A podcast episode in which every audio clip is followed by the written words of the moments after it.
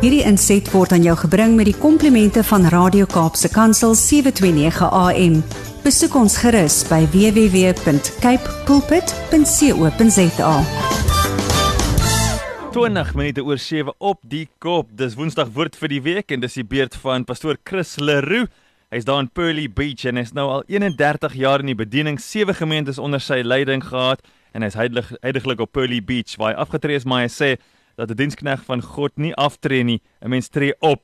En uh, hy daar in uh, Pearly Beach interkerklike fellowship groep en uh, dis ongeag van die denominasie kom almal saam die wat die Here liefhet. Goeiemôre daar in Pearly Beach, pastoor Chris gaan goed.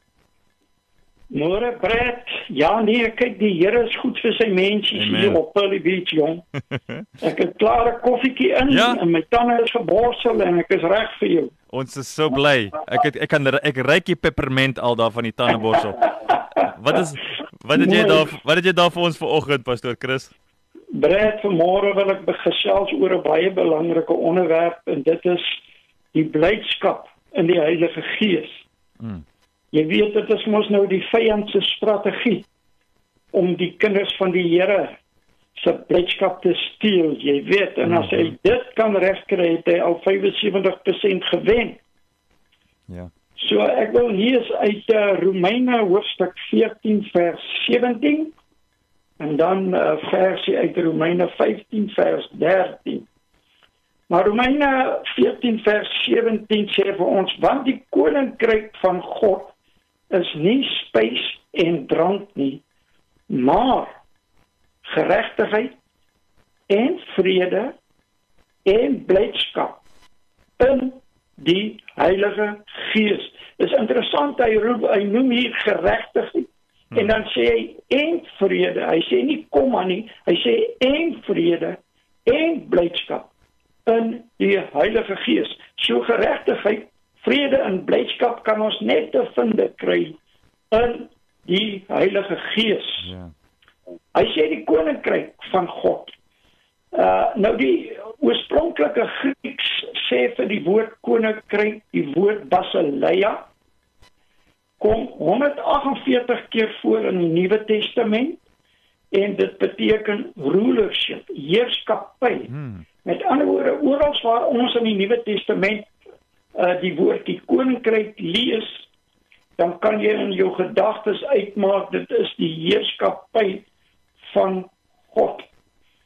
Hy sê uh, nie van uh hy sê van van geregtigheid en van vrede en van blydskap in die Heilige Gees. Bret, dit mhm. gaan nie vir ons oor geld nie. Daardie blydskap gaan nie vir ons oor die geld of oor sukses nie. Nee, dit gaan nie daaroor nie. Dit gaan baie dieper is as net die aardse blydskap wat ons altyd kan ervaar. Hy sê dan geregtigheid. En dit spreek van jy is van sonde vrygemaak. Hmm.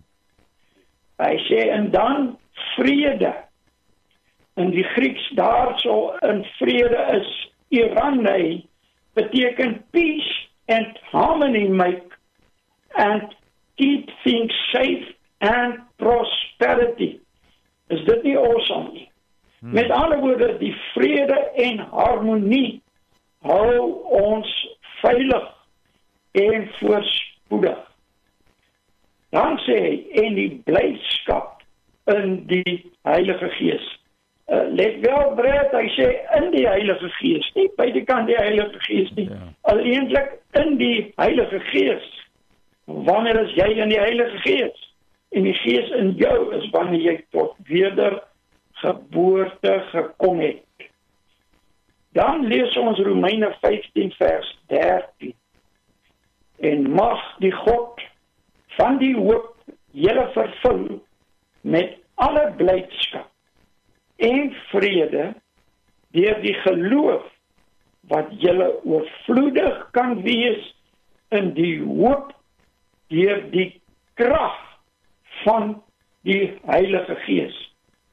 Jy weet as ons kyk na hierdie twee verse dan kyk ons net uh watter rol die Heilige Gees speel in albei van hierdie skrifgedeeltes. Die blydskap wat die Heilige Gees gee, is die beste blydskap wat jy hmm. kan kry. In die wêreld het in elk geval nie die ware blydskap nie. Die Heilige Gees is die een wat die volle blydskap en oorwinning wat Jesus Christus aan die kruis vir ons behaal het, hmm. in werklikheid vir ons maak.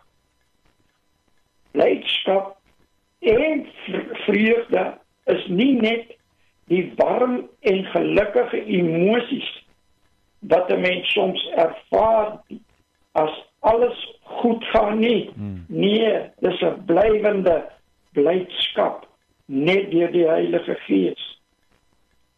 Blydskap is een van die sterkste geestelike kragte wat daar is. Wanneer ons lees in Nehemia 8 vers 11 sê hy wees dan nie bedroef nie want die blydskap in die Here dit is julle beskutting. Sjoe. Indien jy beskerm word met blydskap moet jy nie die woorde in die Here uitlaat nie. Dit is belangrik dat ons in die Here daardie blydskap kan vind. Geen blydskap buitekant die Here sal jy ooit sal jy ooit kan beskerm nie net soos wat vrees voor geloof moet buig. So moet die leerstellings plek maak vir blydskap hmm. Brad ek sê altyd vrees is geloof in trira. Ja. Geloof is ons shuttle wat alles wat in die koninkryk beskikbaar is na jou toe kan bring. Geloof bring dit wat in die bonatuurlike is na die natuurlike waarin jy bly en lewe. Amen. Blydskap is immers ook die vrug van die Gees volgens Galasiërs 5 vers 22.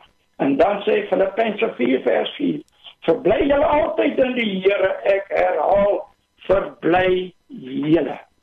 Daar sê Brad, dis my woord vir die dag man. Brad, kan ek net my selfoonnommer gee ingeval mense wil na my toe wil kom ja. of gemeentes my wil uitnooi? Ja, deel asseblief vinnig. Dis reg, pastoor. 076 075 5869. Daar sê Hierdie inset was aan jou gebring met die komplimente van Radio Kaapse Kansel 729 AM. Besoek ons gerus by www.cape pulpit.co.za.